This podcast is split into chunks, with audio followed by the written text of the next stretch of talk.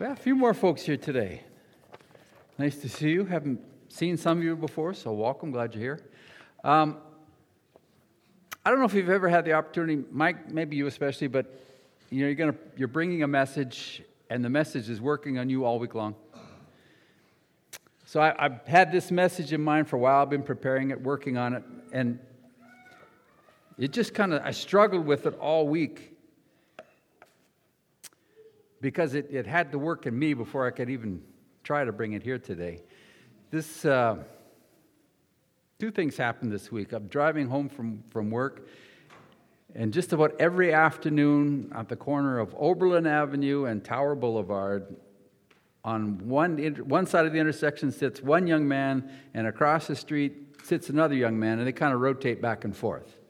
And they have little signs you know, God bless you, homeless or a veteran or whatever it may be, uh, I need help. And, and I, I, I, drive by these two men all the time. I look at them and I go, man, you guys, you're, you're young, you look healthy, you got better shoes on than I've got. What do I do? I know what the Lord says. I'm supposed to reach out to these guys and help them. But I feel like at times, am I, am I really if I do give money, am I making the best investment, the best use of my finances? Because these guys look like they could just go down the street and get a job and, and carry on. I struggle. I don't know. Do you struggle with that? Anybody else? Okay, I'm not alone in that one. I struggle.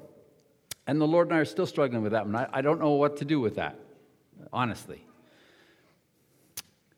So Lord, Lord's working on me in that area. So I, am bringing that to this message this morning because I've been wrestling with it all. A faith that works what do I do? What do I do? We're going to get there. We're going to get there. So, uh, Friday, Friday afternoon, five ish, get uh, a console or a, a, page from the hospital coming down to the emergency department.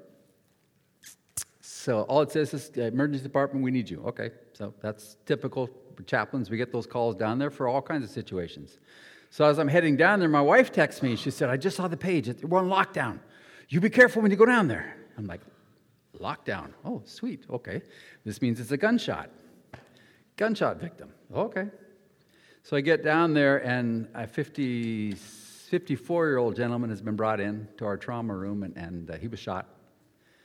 And uh, this, the story is kind of convoluted. I'm not sure what is the actual story, but he was shot in the back, whether he was trying to break up a fight or whether he was just caught in the crossfire. I, I don't know what happened. So he's in, in the trauma room. Family is gathering in our family room. I have them take the family in there, and I'm waiting to see what are the police going to do? What are our doctors going to do? Are they going to go talk to the family? What are, what are we doing here? About an hour goes by before finally what the, the uh, I guess she's the assistant manager. She comes in and she goes, Anybody talk to the family yet? The family's out there. Anybody? Well, the detective went out there and had, or one of the, not the detective, the sergeant went out and had a little chat with them, kind of, you know, Doctors are working on things. We don't have any information yet, so they didn't tell him that the guy had passed away or anything like that. So eventually, the nurse says, well, this is no good. We can't have this. And she, she says, I'm going to get the doctor. So the doctor, emergency doctor, he says, okay, I'll go out and talk to them. And, you know, security's right there. Well, we'll go with you. No, No, no, I don't need you. I just need the chaplain. Oh, great. we're walking into, I don't know what we're walking into, because in those situations, there's a lot of emotion, a lot of anger, a lot of suspicion. You don't know what you're going to walk into. I walk into the scene, and there's the victim's mother, probably in her 70s. There's the victim's stepfather, same thing, probably in his 70s. One of the victim's children is there. She's, I don't know, probably in her 20s. And uh, Doc comes in and just explains what happened, what they know, and, uh, you know, the emotion surfaces. And then some more children show up and, and they kind of get to see the looks on the faces. You've seen that look on the face, right? When somebody passes and, and you're, you kind of suspected it, but you didn't know for sure, and he just blows up. And I've seen that happen before too, when, especially in gunshot situations, people just blow up, especially younger folks, and they just lose it. And I'm in the midst of a situation how do I make my faith work here? Here is a family that is just devastated. One of the EMS personnel that brought in this, this gentleman, it was her first time with a gunshot victim, and she was just devastated. She was wailing, not wailing, but she was weeping. And the rest of the staff are there, like, oh, it's okay. It's your first one. You'll get over it. You know, it, it gets better as you go along. And they're just kind of, I'm looking at this young lady as, as they're trying to make her feel better by their kind of their flippant comments or the way they handle this, have learned to handle it over time, becoming desensitized to it. And she is just broken, just crying. And I just kind of saddled up beside her, put my arm around her. Not supposed to do that with COVID 19, but you know, there are situations where people just need that kind of support. And I said, Look, honey, don't, don't let them make you feel bad for your tears. Your tears are important. Your tears are expressing some emotion that you're experiencing, don't ever lose your humanity. Don't ever lose your sensitivity to what's happening because this is somebody's child, and mom is out there and she is broken. Dad is out there and he is broken, and the children are out there and they are absolutely broken. Your tears, your emotion is absolutely appropriate. Don't, don't ever lose that. And, and she appreciated that. You get into situations, that's probably extreme None of you, hopefully, will ever have to experience anything like that. But you find yourself in situations and you go, how, how do I make my faith work in this situation? Do I give money?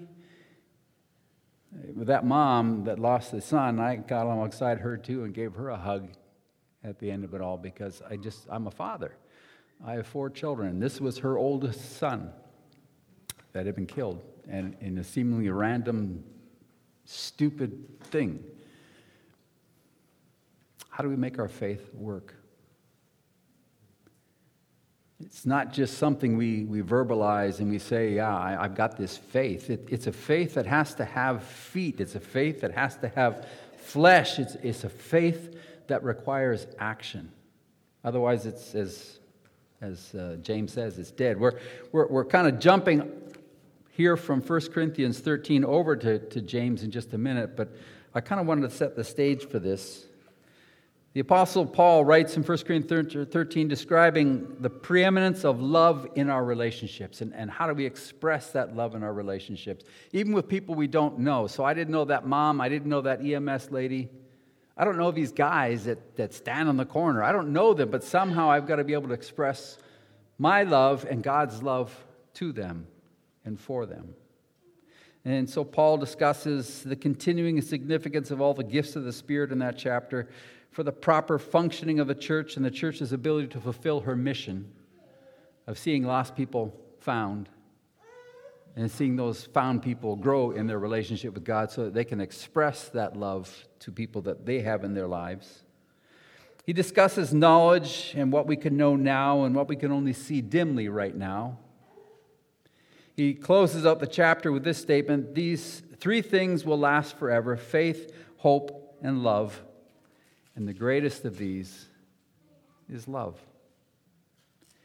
So I've been reflecting on this verse as I shared, and I've been reflecting on my life and, and how I view this and how I deal with this. And, and then God brings not just these experiences into my life this week, but other things to challenge me and to cause me to go, hmm, what am I supposed to do with this? I can't just have this intellectual thing I call faith. It's got to be something that's practical, that demonstrates the love of Christ. So I've, I've kind of begun intentionally to view life through the lens of faith, hope, and love. I've, I've shut out the noise around me. I turned off the news. I'm about to turn off social media because I'm just sick of it. And I'm, I'm trying to listen to what is the Spirit saying? Because ultimately that's the voice we as believers need to be listening to. And he's going to be speaking to all of us in these three areas at some point in our lives. If he hasn't already, this week he will be. He'll be challenging you faith, hope, and love. How do we live those things out in our relationships with people? What, what is our world lacking today? Something to believe in, I, I hear the cry, sometimes subtle, sometimes not so subtle. We need somebody to lead us out of this mess. So we're in the midst of the political season, and I absolutely hate the political season. It seems like it's always there, but I hate it because of the rhetoric, because of the promises, because I know nobody's going to fulfill these promises, because of the anger, because of the attacks, because of the attack ads, because of all the stupidity that comes with politics. I, I hate it. People are looking for something or somebody to believe in. They're, they're, they're, there's this cry for hope. We feel like we're in a hopeless situation in this world. We're going to look at that in, in a couple of weeks' time. A hope that anchors. We, the, the world is looking for a hope. We have a hope. And it's an anchor for our soul. It, it makes us safe and secure. That hope is Jesus. And then he talks about faith or love, and, and it's a love that empowers us. It's not just a love that makes us feel good and we have this great relationship with God, we're good. It's a love that empowers us to take that love to the people in our lives and the people in our communities, the people that we work with. So that's kind of where we're going we'll be going over the next few weeks as I have opportunity uh, to bring this to you. So before we go any farther, let's, let's pray for a moment. Lord God, we, we come to your word, and I, I confess your word has been challenging me this week, and I recognize how far short I, I seem to be falling. Even as, as I reflect on this message today, I have so far to go yet. But I pray that you will, uh, your amazing grace will, will be there to spur me on, to shore me up, to encourage me, to lift me up when I fall down and when I fail, and to help me press on in my journey. And I pray that for all of us. But begin today, speak to us, teach us, and guide us into all truth. And we pray this in Jesus' name. Amen. What is faith? You can answer that. Okay. The good Hebrew answer there. Can't go wrong with that answer. You can't go wrong. What is faith?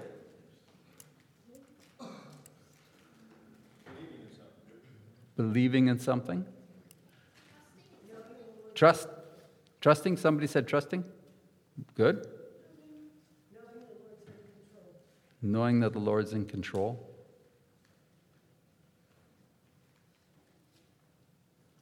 Anything else? What is faith?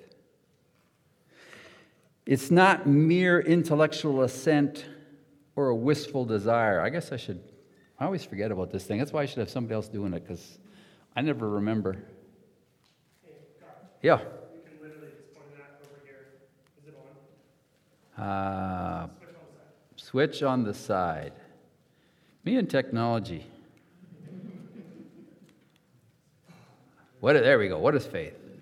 It's not mere intellectual assent or I don't know why I always wanted to turn around and point it at the, at the wall there. You know? That's my age, right? I'm, it's showing my age, my, my lack of understanding of technology. I don't know.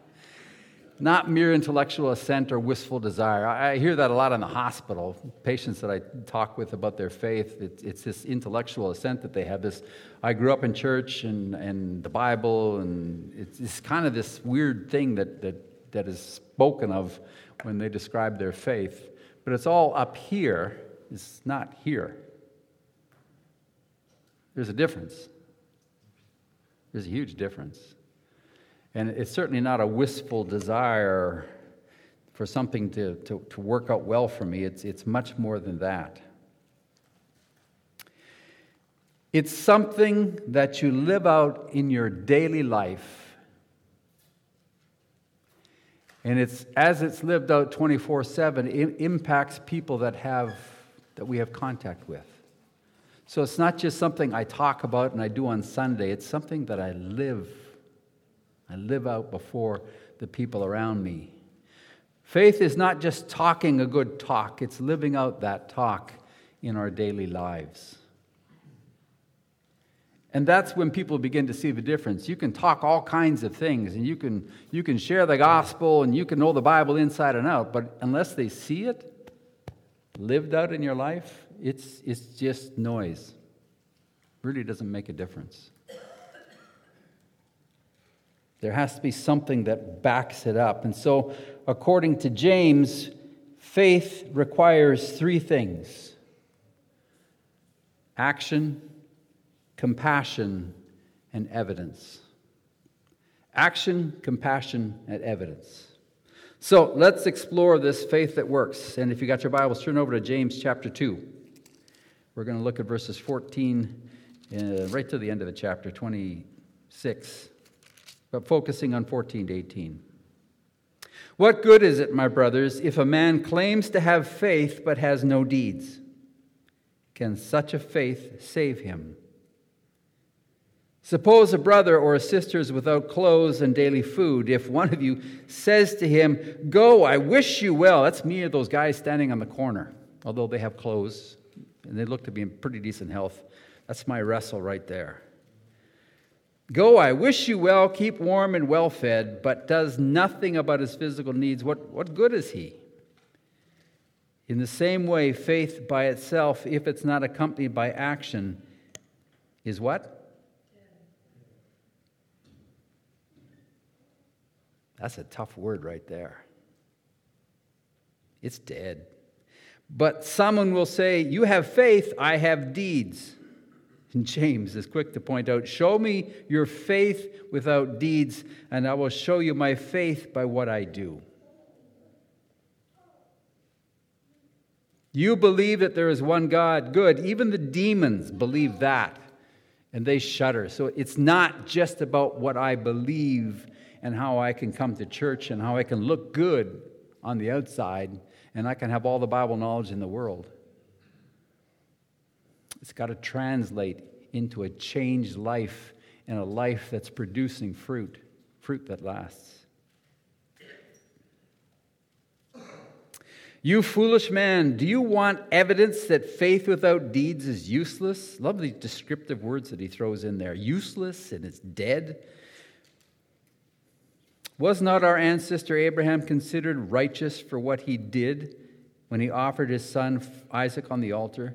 You see, his faith and his actions were working together, and his faith was made complete by what he did.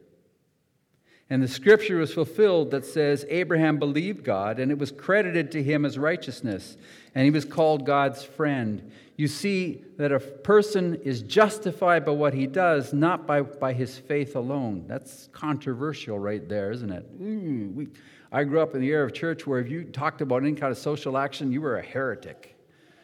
I grew up in fundamental churches. So if you started talking social action, social justice, you weren't even a Christian.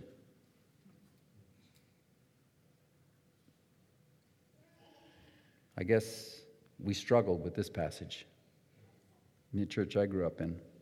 In the same way, was not even Rahab the prostitute considered righteous for what she did when she gave lodging to the spies and sent them off in different directions? As the body without the spirit is dead, so faith without deeds is dead.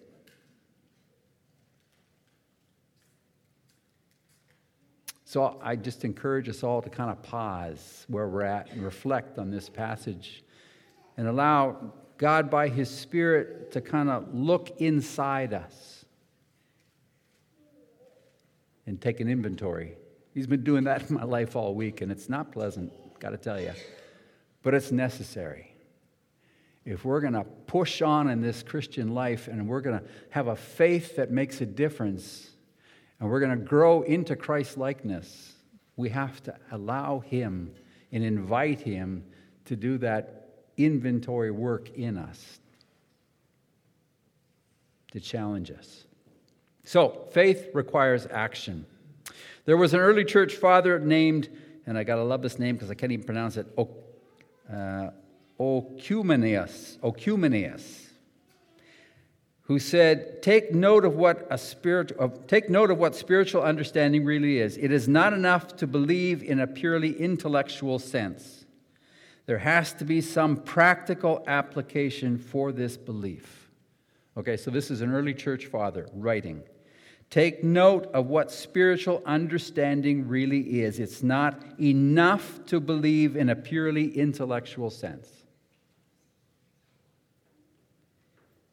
There has to be some practical application for this belief. So think with me about the early church.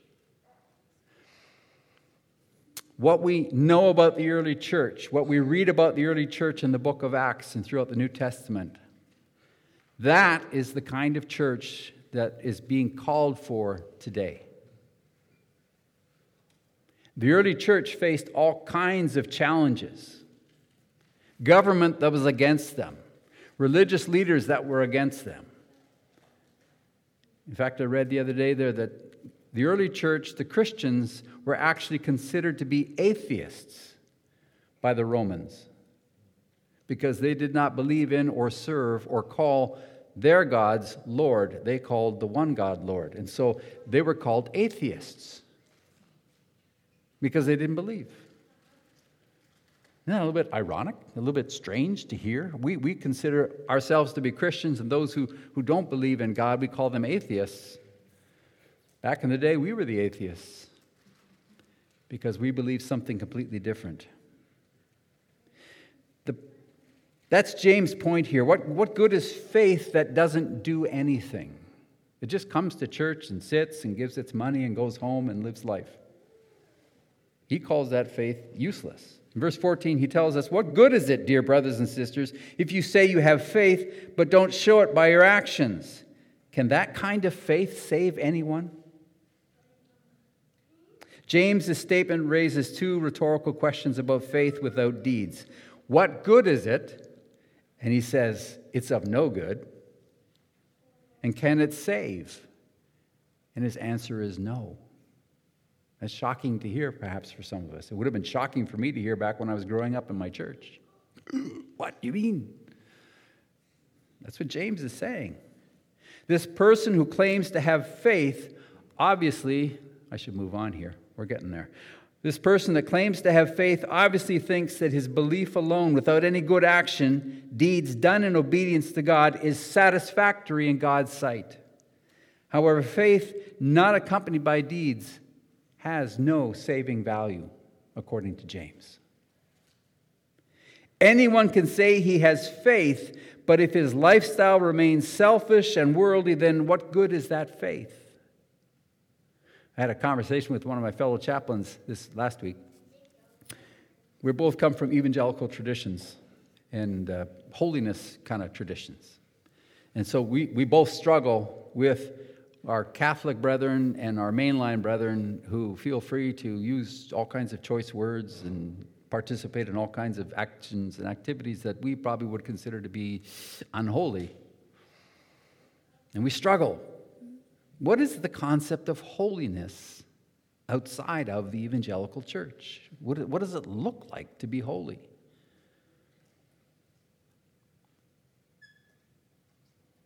Then I think about C.S. Lewis. Smoked a pipe or a cigar, I forget which one it was, and you read his stuff and you go, man, the guy's right on, but he didn't do things the way I was taught to do things.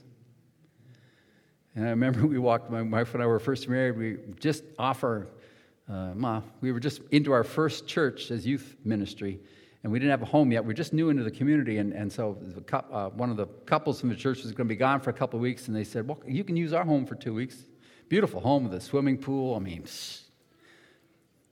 we were living really well. And he said, Whatever we got in the house is yours. If you find, you know, whatever food's in there, whatever, just help yourselves to anything in the home. Like, wow. So, newlyweds, fresh out of college, broker than broke, have nothing except a car and a few clothing. Walk into this beautiful home, we start opening up cupboards and the kitchen, the pantry, and we're like, whoa, we've never eaten like that. and then I saw a couple of bottles of wine. And I, how? How can that be? It didn't register in my mind. How can it be? These people, they're Christians and they drink wine. It just shocked me. And I began to judge them right then and there. And then over the time that I was in that church, I got to know them and I got to see a faith that was truly genuine. A faith that gave and gave and gave, not just to people in the church, but people outside the church. And, and a faith that loved all kinds of people. And my concept of holiness was being rocked then, and it continues to be rocked today. It's not about the, the, the actions that I think are pleasing to God. It's, it's this heart that's open to God, this heart that's willing to do whatever God is asking me to do, to be there for other people. Henry Blackaby, in Experiencing God, said this What you do in response to God's revelation, his invitation to the task, reveals what you believe about God. True faith requires action. What you do in response to God's revelation reveals what you believe about God. So, there I am driving by those guys every afternoon, and I'm looking at them and I'm going, What do I do? And I think I hear this little voice in the back of my. You ever get those little voices in the back of your head saying, You know what you have to do? I never carry cash. I'm part of this cashless society now, I guess, but I just never carry cash, so I have no money to give. So what do I do? So I'm praying, Lord, give me some creative ideas. What do I do to help these, these young men? That are standing there, rain or shine, wind or whatever, they're there. What do I do? Because I want to be true to who I believe I am. I want to be true to the faith that I believe that I possess. I want to become more and more like Christ. So, what is that going to look like in relationship to these young men? You can't just talk about faith, you've got to express it outwardly. If faith is not expressed, it dies.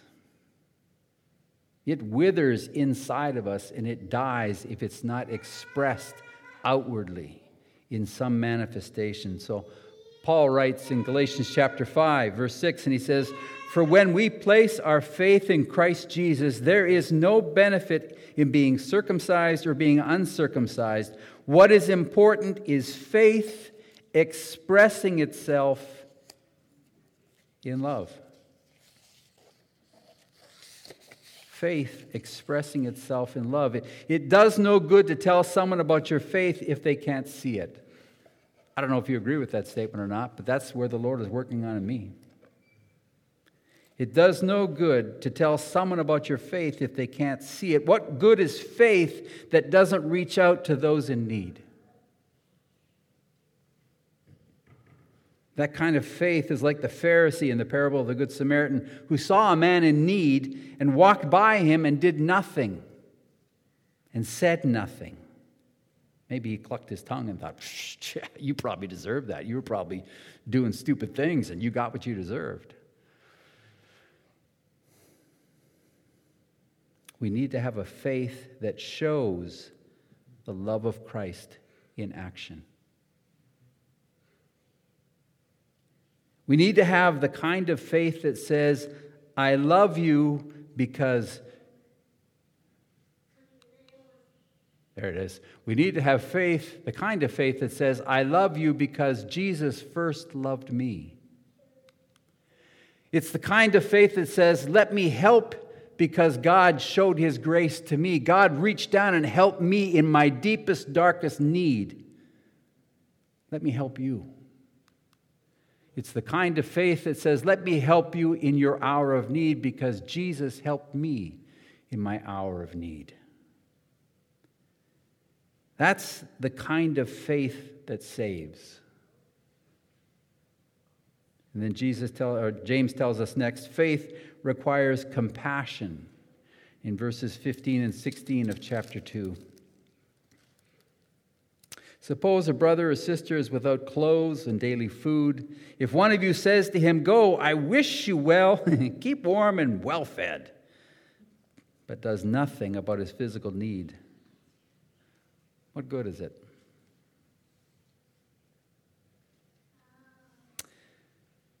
The situation in James's illustration is technically hypothetical. He says the word suppose. So he's, he's kind of throwing it out there. Suppose but probably one he considered quite realistic. I think we can all consider it realistic because we all live it, we all experience it, we all face it, if not daily, at least on a weekly basis. The needs are all around us. James's statement of a brother or sister reflects an envisioning of real action towards real people. We already know many of his readers were living in economic hardship. His illustration does not imply that all Christians were living in poverty, but that in their, in, the, in their midst they would encounter cases of hardship as severe as a lack of sufficient clothing and even a day's supply of food. The hypothetical response to the need is good wishes without any actions. For the needy ones are merely dismissed with words, with friendly words. Go well, friend. I, I wish you well. Be well fed. God bless you.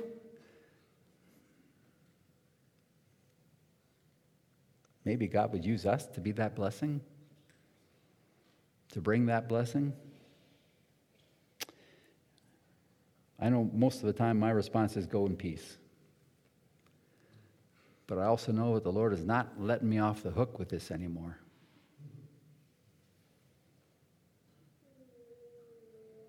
He's demanding from me, at least, a faith that works. And in my setting where I work, we work with the underserved, we work with the poor, we work with the marginalized, we work with the drug addicts, we work with the bipolar, we work with all these people that have these issues, these struggles. Those are the people that come into our hospital on a daily basis because they can't go to the Cleveland Clinic because they don't accept them because of their insurance. And our hospital's history has been that our, our hospital was raised up by women of faith who came over from France because they saw a great need. And they began to care for the poor, the, the, the, uh, the underserved, the marginalized, the dying that weren't being cared for by anybody else. That's who we are as a hospital. And our, our mission statement says we extend the compassionate ministry of Jesus. Isn't that amazing for a, for a public institution to have a, a mission statement like that? I, I wish our churches would have mission statements like that. So I'm, I'm, I'm in the midst of it. And then the Lord is bringing this message into my mind and into my heart that I have to wrestle with and I have to do something with. And it's telling me that faith requires compassion. I just can't look at, at the people that, that, that just can't seem to take care of themselves, don't have the capacity to take care of themselves, maybe don't have the mental capacity to take care of themselves are caught in this endless trap of drug addiction and can't seem to find their way out of it. Alcoholics that when they come into the hospital, they get so violent, they have to be restrained in four point restraints so they don't hurt themselves or the staff. Those are the people that God brings across my path daily. And I can cluck my tongue at them and I can stick my nose up at them and I can, you brought this on yourself. It's your fault. But then I have to kind of go, hmm, extend the compassionate ministry of Jesus. Yeah, Jesus would have compassion upon these people. Jesus had compassion on the people that the religious establishment wouldn't have compassion on.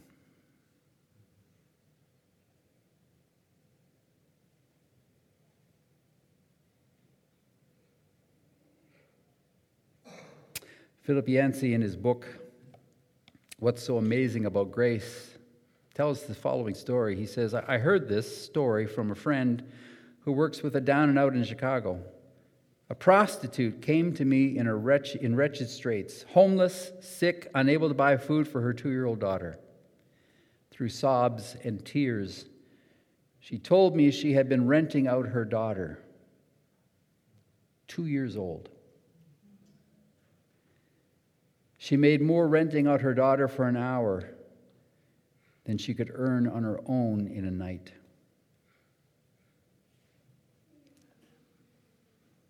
Does that break your heart?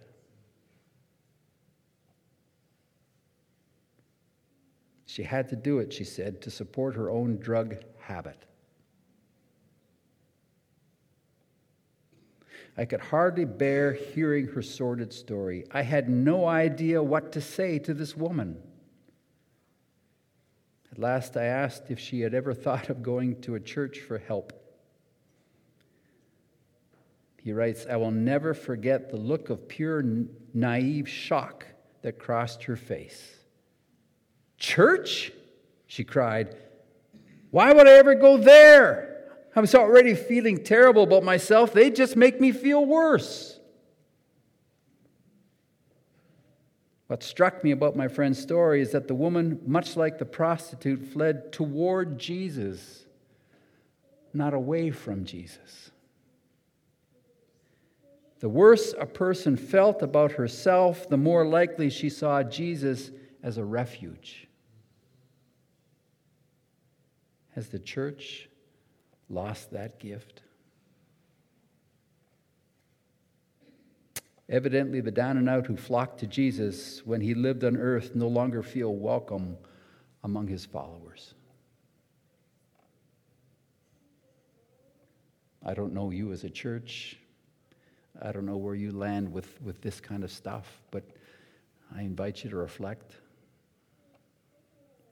The church we attend in Lorain is, is a real mixture of, it's very diverse Hispanic, black, white, poor, middle class. I don't think there's too many upper class people there. They come in all shapes and sizes and all smells and manners of dress. it's really an interesting experience.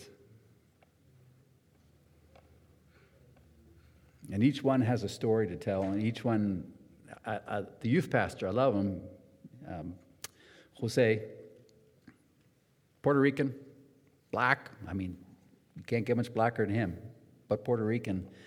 I, I watched as he came in one day, in, and I was ushering, and he came in, and he had this row, this, I don't know, it must have been like a half a dozen or a dozen young people, mostly guys, and, and like they'd never been in church before phenomenal, from the neighborhoods. He brought them all in, sat them down on the chairs right in front of me, and he said, Okay, now everybody just sit here and listen. Don't move. it was just fascinating to watch these guys. They're all looking around like, This is really strange. What have you brought us to? And they sat there and they listened. They talked amongst themselves and kind of, you know, shared their feelings, whatever. But this guy has been working with these kids from the neighborhood for I don't know, a couple of years now as, ch- as they sought to establish the church. And he's, he's right in the midst of them all, loving on them, sharing life with them, encouraging them. Wednesdays, they get together for Bible study in the church, and they've got this great big youth room set up. And, and he's right there with these kids, loving on them, in spite of who they may be, what their backgrounds might be, what, what they bring with them. These are inner city kids to the core and he's right there with them, loving on them, showing them the love of Jesus, providing when they had need food, he's providing it for them. He's demonstrating this compassion that James is talking about. Accepting these kids from where they are and what, what they bring. Our faith is expressed by compassion for others. Matthew captures this image of Jesus for us when he says, When Jesus saw the crowds, he had compassion on them because they were confused and helpless like sheep without a shepherd. He saw the crowds. Do you see the crowds? When you see the crowds, when you see the protesters, what, what goes on in your mind? Is it anger? Is it repulsion? Or is it they are confused and helpless like sheep without a shepherd? The Gospels repeatedly tell us that when Jesus saw the crowds of people, he had compassion on them. When we see the crowds, what do we feel? How do we feel? Do we have compassion or do we feel contempt? When we see people in need, do we think of ways to help or do we wonder what they did to get them that's to get into that situation? That's me when I'm driving by these young men all the time. What did you do to get yourself in that situation? You should have known better. You look like you're an intelligent young man. How could you? The, the battle that's going on in my mind in those moments is just phenomenal. I can justify I'm driving right by and doing nothing.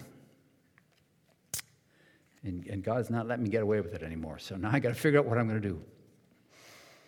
Why is it that when Jesus walked the earth, the helpless flocked to him? Man, I'm terrible at this. Why is it that when Jesus walked the earth, the helpless flocked to him, but today they shy away from his church? When we see the crowds, do we seek ways to help or reason why we can't? It's wonderful that last Sunday you guys had an opportunity to kind of minister to your community. But is that like a once a year thing? Or do you find other ways as a church to minister to your community? I love our church. We've got a garden now. We're growing vegetables and to hand out, to give to the community. Uh, they take turn at the Salvation Army providing, providing lunches. They're finding ways. They're, we've got this building, it used to be a YMCA. We bought the building. And they're turning it over more or less as a community center for the community. So we use it on Sunday and, and sometimes through the week for Bible studies or whatever. Well, not so much right now with COVID, but there's the building. And my fear was like you've got people in that filled facility that are, that are out their community. They're not part of the church. Aren't you afraid they're going to, you know, rob you or they're going to do? No, no. It's the Lord's building. He'll take care of it. Plus, we've got cameras set up. We can see what's going on. Technology. But this building is not for us. This building is for the community. It's so people can come in and be welcomed and be loved and be nurtured and provide for them in some way, food or whatever it may be. We're here for our community, and that's the whole focus. It's amazing. Jesus, the crowds flocked to him, the church. Where are the flocks? Where are the crowds? Where are the hurting? This leads us to what James says next. Faith requires evidence. Verses 17 and 18. In the same way, faith by itself, if it's not accompanied by action, I don't like to say it because it's dead.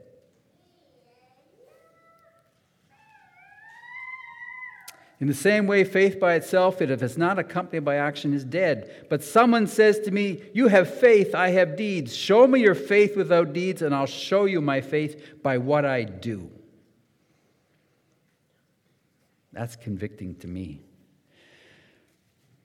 I'm going to quote somebody here that I would probably never in my life ever quote. I don't agree with his politics, I don't really agree with the man himself.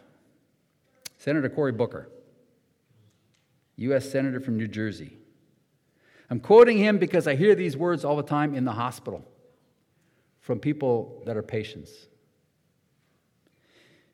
He wrote these very provocative thoughts a number of years ago while he was still the mayor of Newark, New Jersey. And I invite each of us to consider these words. Don't speak to me about your religion. First, show it to me in how you treat other people. Don't tell me how much you love your God. Show me in how much you love all of God's children.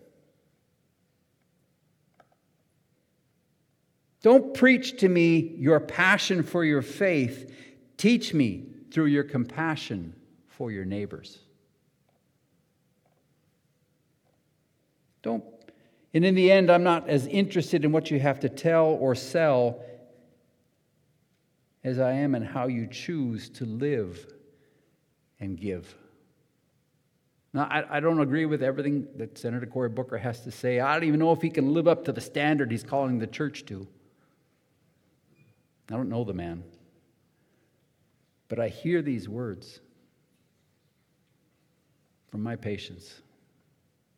And it breaks my heart to hear them as they talk about the church. They don't talk about Jesus that way. They still like Jesus. Jesus is okay. But the church, eh, not so much. And I can just get the picture of Jesus. He always surrounded by crowds of people. And they weren't the best of society. They weren't the brightest in society. They were the down and out. They were the dregs. They were the deplorables. They were the prostitutes. They were the drug addicts, they were the alcoholics, they were the broken, They were the lame, they were the blind, they were the lepers. And they flocked to him. But do we flock to our churches today?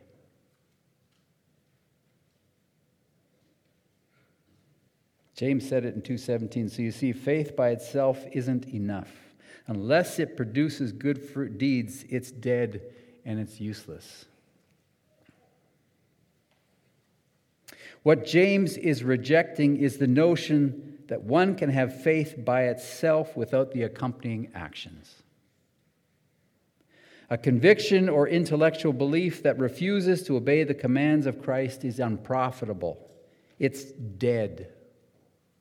Good deeds are the fruit of living faith. I struggled with that one growing up. Good deeds. What do you mean good deeds? It's just not, it's not the gospel of deeds, it's the gospel of believing intellectually. If there are no positive actions, then the professed faith is no faith at all. It is dead and useless. Those are James's words, not mine. The right actions prove our faith to be real faith. Believing involves faith keeping company with actions. If those around us note our actions, they should be led to know the faith that motivates them. If others hear us speak of faith, they must also see us act out that faith. Why was Mother Teresa so attractive? Huh? She gave all the time, she helped others. Her passion. Where did she live? Where did she work? Where nobody else wanted to go? Would you want to go live in Calcutta and work amongst the lepers and the poor and the outcast? Give everything that you have away and go and live and serve amongst those kind of people? And yet, Mother Teresa had a platform like nobody else. She spoke to kings and presidents. She spoke to Congress. She spoke to all the high and mighty universities. She spoke to those kinds of people. She had a platform, and she used that platform, and she challenged everybody. Love the story told about her when she was meeting in a meeting she was being honored for, and President Clinton happened to be there. And she wasn't awed by being in the presence of President Clinton. She attacked him for his stand on abortion.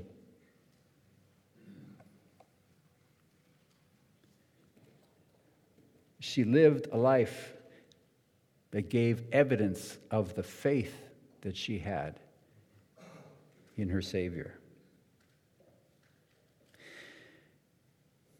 In James 2:18 he says, "Now someone may argue, some people have faith, others have good deeds, but I say, how can you show me your faith if you don't have good deeds? I will show you my faith by my good deeds. A former pastor of mine described the mission of the church and of the Christian as this demonstrating and declaring Christ to people. That's the mission of the church to demonstrate and declare Christ. I've never forgotten that. And that's the call of James in this chapter. Our faith cannot be lived out in a vacuum. We cannot hide ourselves away in a church bubble and shout out our invectives at the unbelieving, ungodly world around us. Our faith comes alive when it's demonstrated and declared to those around us the hurting, the confused, the homeless, the elderly, the orphans, the widows, the LGBTQ community.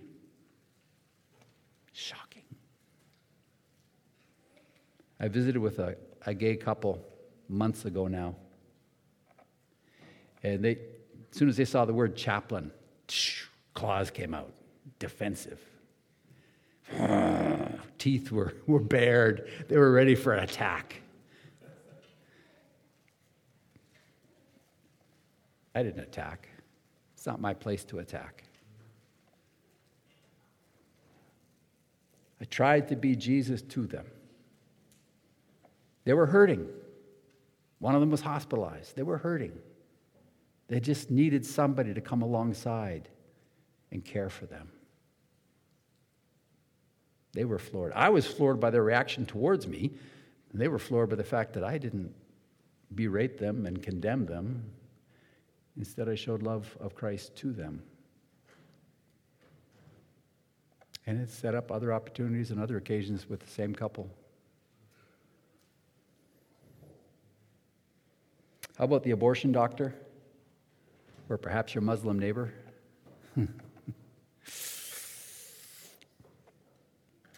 James responded with a challenge I can't see your faith if you don't have good deeds, but I will show you my faith through my good deeds. In other words, don't tell me about your faith, show it to me. Isn't that kind of counterintuitive to what we've been taught? We need to, we've been taught we need to talk about our faith. Yes, we do need to talk about our faith, but we have a whole better hearing if we show that faith. More reception on the part of people if we show that we have this faith, that the love of Christ is being demonstrated through us as we declare the love of Christ to others. Faith cannot be demonstrated apart from action. Faith is within us. It can only be seen by the action it produces through us. Anyone can profess faith, but only action shows its genuineness. Dave Thomas. Everybody heard Dave Thomas, founder of Wendy's? Everybody frequent Wendy's? Dave Thomas is no longer with us, but Dave Thomas was an amazing person. He left behind more than, a thou- more than just thousands of Wendy's restaurants. He also left behind a legacy of being practical, hardworking man who was respected for his down to earth values.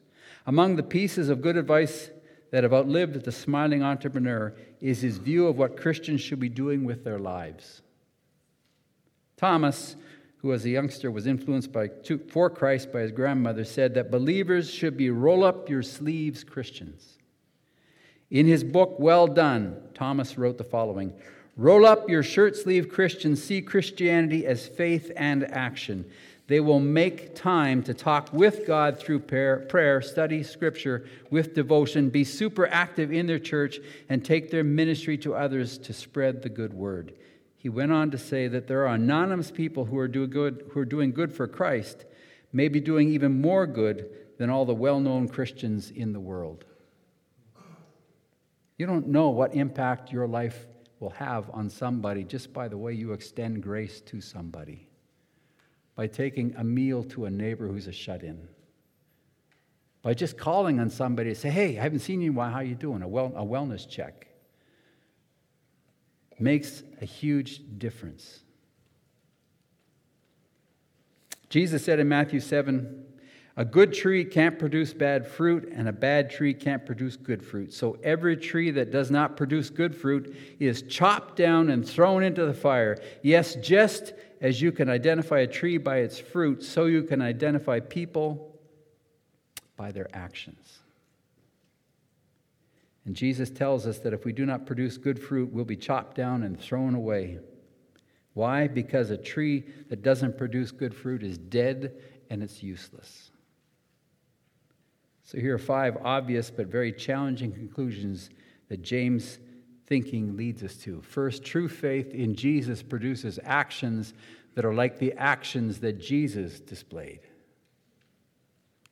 Secondly, true faith causes us to reach out to those in need.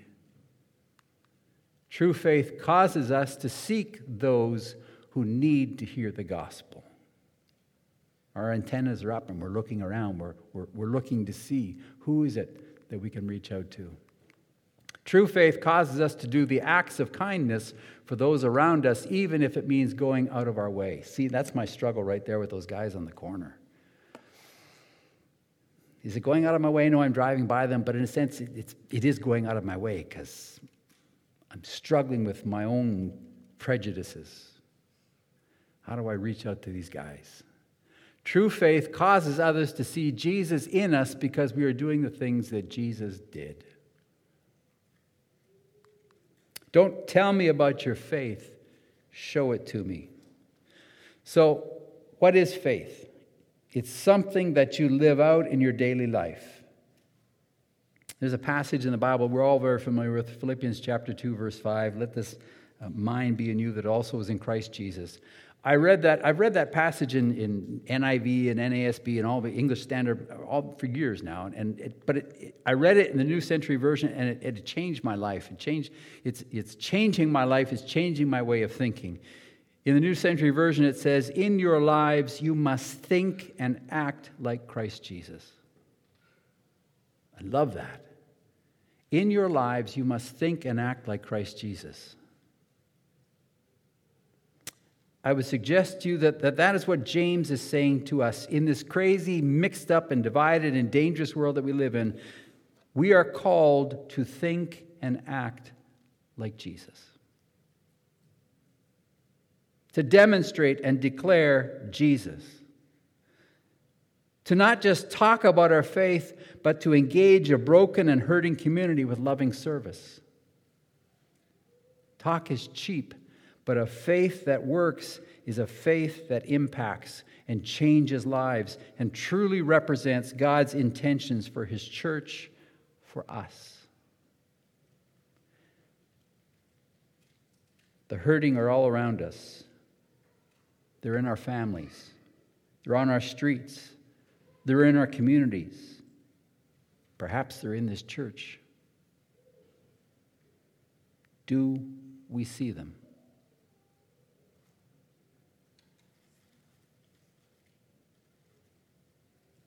You too can minister to them by being aware and making time just to listen, as I said, to bring a meal, to pay a bill, to offer a prayer. Don't tell me about your faith. I jumped way ahead there. Don't tell me about your faith. Show it to me. That's James's challenge and the challenge we face today in a rapidly changing society. The message and the mission are the same, have been the same since Jesus came, have been the same since the church was introduced, is the same as the early church. The mission and the message are the same, but the method, how we accomplish that mission, that all depends upon your creativity and your sensitivity to the Holy Spirit. So that's my prayer for these guys as I drive by them. Lord, they're there. I see them. They're hurting. They have some kind of need, obviously. So, what can I do to demonstrate and declare Christ to these young men?